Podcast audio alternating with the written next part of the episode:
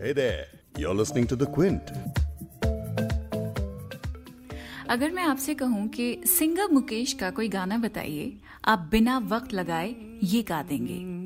कभी कभी मेरे दिल में ख्याल आता है। मोहम्मद रफी का नाम लेते ही उनका ये गाना जबान पे आ जाएगा। मन रे तू काहे न धीर धरे? और हेमंत कुमार उनका कोई गाना? वो भी आप बता देंगे। तुम पुकार लो तुम्हारा इंतज़ार है। और बिना इंतज़ार करे आप मुझसे कहेंगे अरे what about Kishore Kumar? Of course उन्हें कैसे भूल सकती हूँ? दुखी मन मेरे सुन मेरा कहना। पर यू नो व्हाट इन सभी लेजेंडरी सिंगर्स के अलावा अगर मैं एक और सिंगर का नाम लूँगी तो उनके चाहने वाले एक नहीं बल्कि सौ गानों की लाइन लगा देंगे। बस वो एक नाम लेने की देर है और उनका ये गाना चलाने की। शाम गम की कसम आज गमगी है हम आ भी जा वो नाम है तलत महमूद जिन्होंने हिंदी फ़िल्मों में गज़ल गायकी के नए तरीके इंट्रोड्यूस किए और बन गए हिंदी फ़िल्म म्यूज़िक के पहले शहनशाह गज़ल।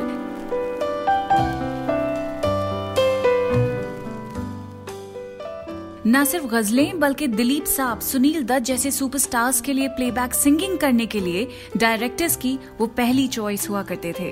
तो आज का ये पॉडकास्ट तलत साहब के नाम।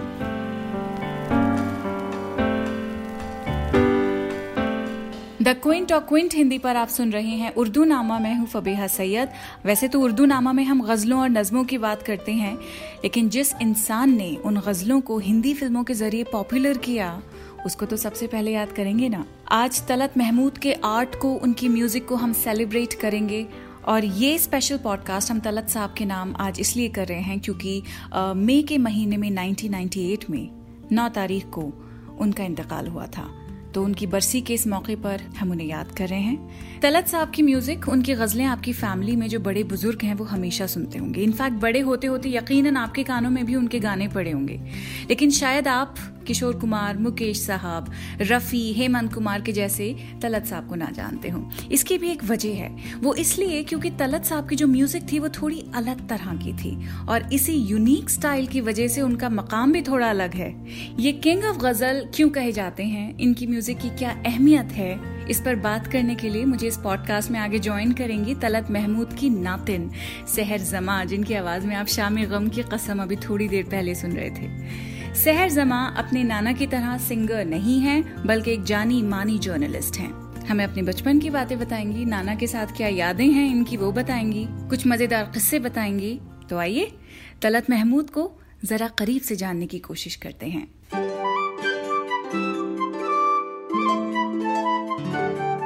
जब मैंने कहा कि Talat Mahmood was the king of ghazal तो आपके दिल में ज़रूर ये सवाल आया होगा कि मेहंदी हसन और गुलाम अली का क्या? वो भी तो गजलें गाते थे। सही कहा आपने, गाते थे। लेकिन गज़ल सिंगिंग को हिंदी फ़िल्मों में पॉपुलर करने वाले तलत साहब ही थे।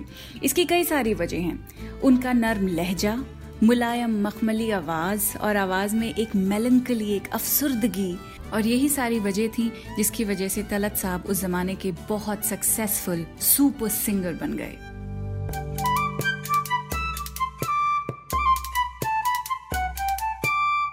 और वही टाइम था लेट फोर्टीज का और फिफ्टीज का, जब दिलीप साहब की ज़्यादा से ज़्यादा ऐसी फ़िल्में आ रही थी जिसमें वो ट्रैजिक रोल्स करते थे। बाद में उनको तो किंग ऑफ़ ट्रेजिडी भी कहा जाने लगा। ये जो किंग ऑफ़ ट्रेजिडी का टैग है कहा जाता है कि तलत महमूद की वजह से दिलीप साहब को मिला है, क्योंकि ज़्यादातर प्लेबैक सिंगिंग उस वक्त तलत साहब ही दिलीप साहब के लिए किया करते थे।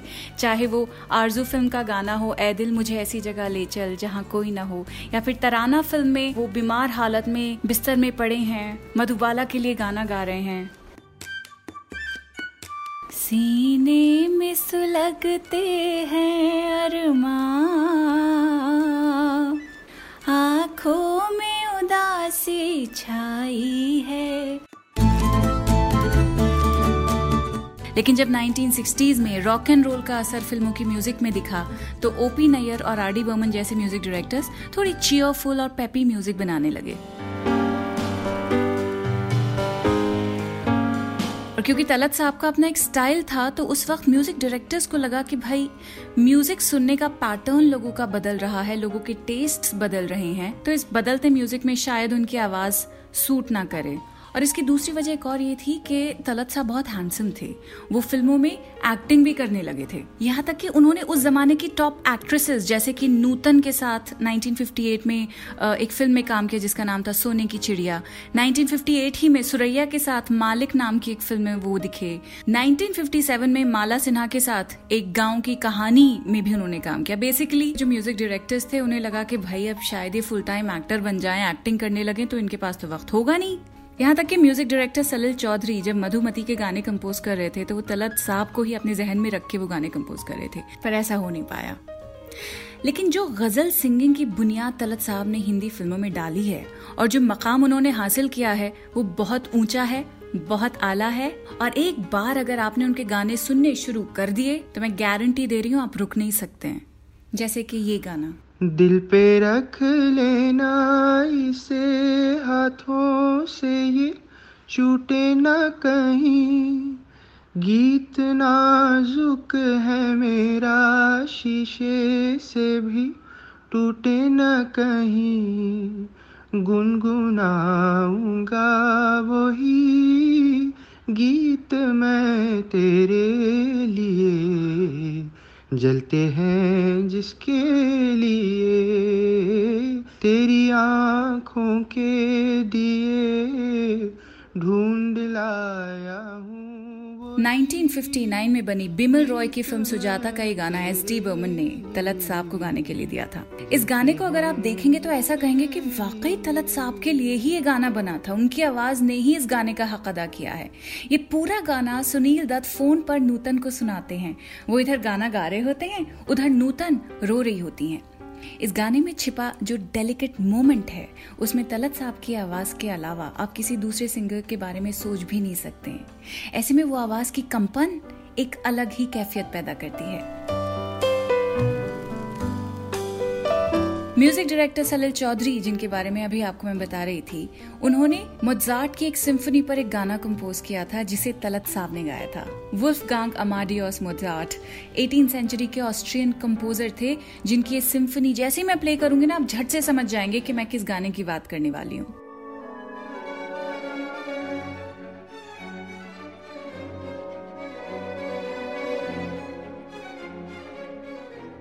इतना ना मुझसे तू प्यार बढ़ा कि मैं एक बादल आवारा। कैसे किसी का सहारा बनूं कि मैं खुद बेघर बेचारा?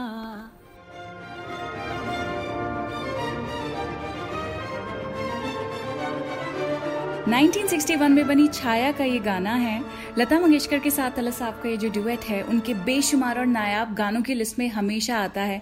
उनकी आवाज़ की कंपन सैड सॉन्ग हो या हैप्पी सॉन्ग हो, यही उनकी सबसे बड़ी ताकत थी और इस क्विवर की वजह से उनकी आवाज़ और मखमली लगती थी। तलत महमूद द हाथ ऑफ़ गज़ल लवर्स सिंगर तो थे ही एक्टर भी थे म्यूज़िक डायरेक्टर्स की पहली पसंद हुआ करते थे. लीडिंग हीरोज के लिए उनकी आवाज़ को सबसे ज़्यादा अहमियत दी जाती थी. तो ऐसा आर्टिस्ट असल ज़िंदगी में कैसा था? ये जानेंगे उनके रिश्ते की नातिन और जर्नलिस्ट सहर जमा से. तलत महमूद साहब मेरे नाना थे, मेरे नानी के सगे भाई थे.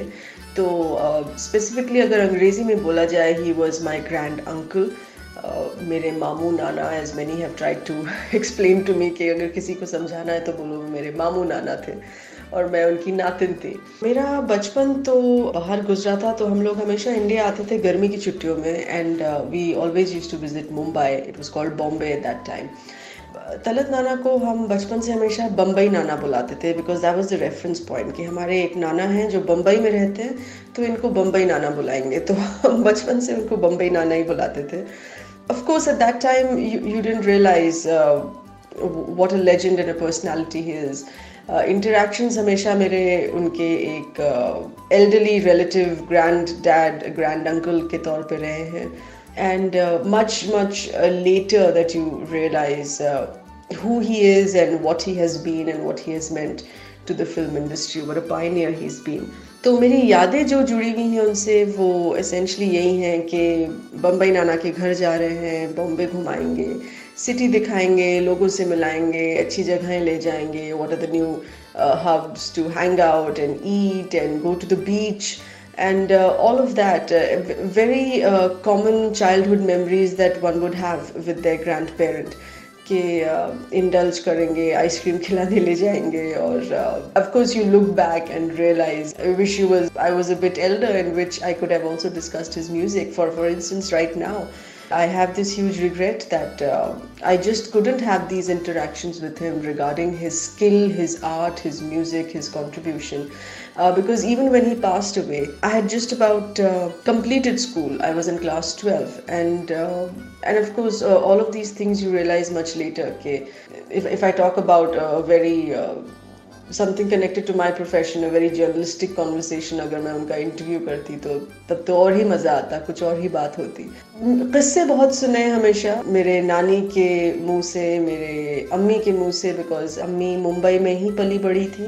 उनसे वो बहुत अटैच थी अपने मामू से, अपने तलत मामू से। तो उनसे बहुत किस्से सुने हैं उनके बारे में कि बहुत ही हसमुख मिजाज he was very witty and a very naughty person early उनके जो स्ट्रगलिंग टाइम था जो नानी उनके बारे में बात करती थी that under what circumstances I think the most inspiring story about him that we always heard is which of course is known to public largely कैसे उन्होंने डिसाइड किया कि वो एक गायक बनेंगे और क्योंकि हम लोग एक वेल नोन लखनऊ फैमिली से थे और Lucknow families are always largely conservative हमारे घरों में मौसीकी की बैठक हो, होया करती थी लखनऊ में so that is how he got introduce to music उनके फूफी ने उनको बहुत इंकरेज किया था। तो there was lot of arts and culture always in the house एक माहौल बना रहता था स्पेशली मौसीकी का म्यूज़िक का। But when he himself decided कि मुझे professionally I have to be a singer it was frowned upon it was not accepted तो टू द एक्सटेंड कि उनको घर छोड़ के जाना पड़ा। In in a few years in in a couple of years when he established himself तब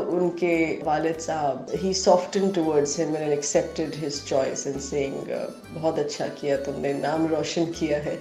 So that was an absolute tale of vindication but it's is an inspiring tale that we got to hear very often बाकी ऑफ़ मुंबई के किस्से हैं कि he use to live in Perry Cross Road in Bandra and वहाँ पे दूसरे film industry stars भी रहते थे so he use to have lot of famous Bollywood parties with his friends uh, and uh, his his peers, his colleagues who were uh, Dilip Kumar Saab, Devanand Sahab, and uh, other singers and musicians as well.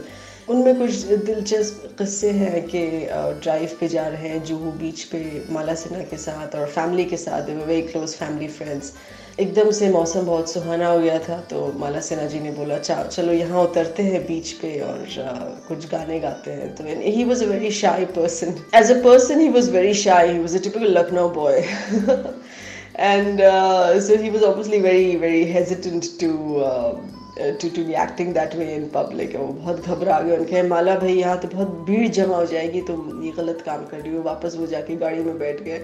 So there there the very sweet cute incidents that one gets to hear but मेरे personal interaction as I said my memories of him are as an intelligent grand parent अगर थोड़ी मेरी और बड़ी उम्र होती I would have surely spoken to him about all of his experiences so that is one huge regret that is something that will always miss in my life.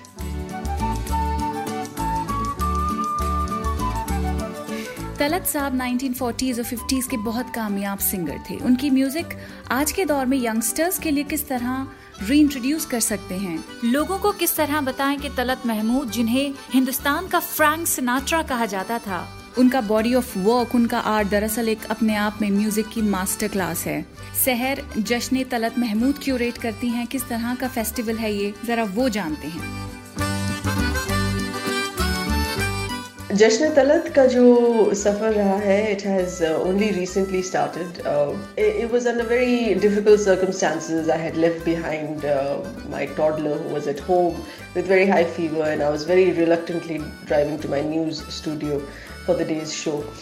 And I just put on the radio station, and uh, there he was singing in his beautiful voice one of his melodious songs. And um, that very moment, I had this absolute uh, uh, feeling of gratitude, and I decided that something should be done uh, to uh, to be thankful of uh, having someone like him, an absolute legend, a Padma Bhushan, in the family, who has uh, continuously been such a source of uh, inspiration and pride all our life.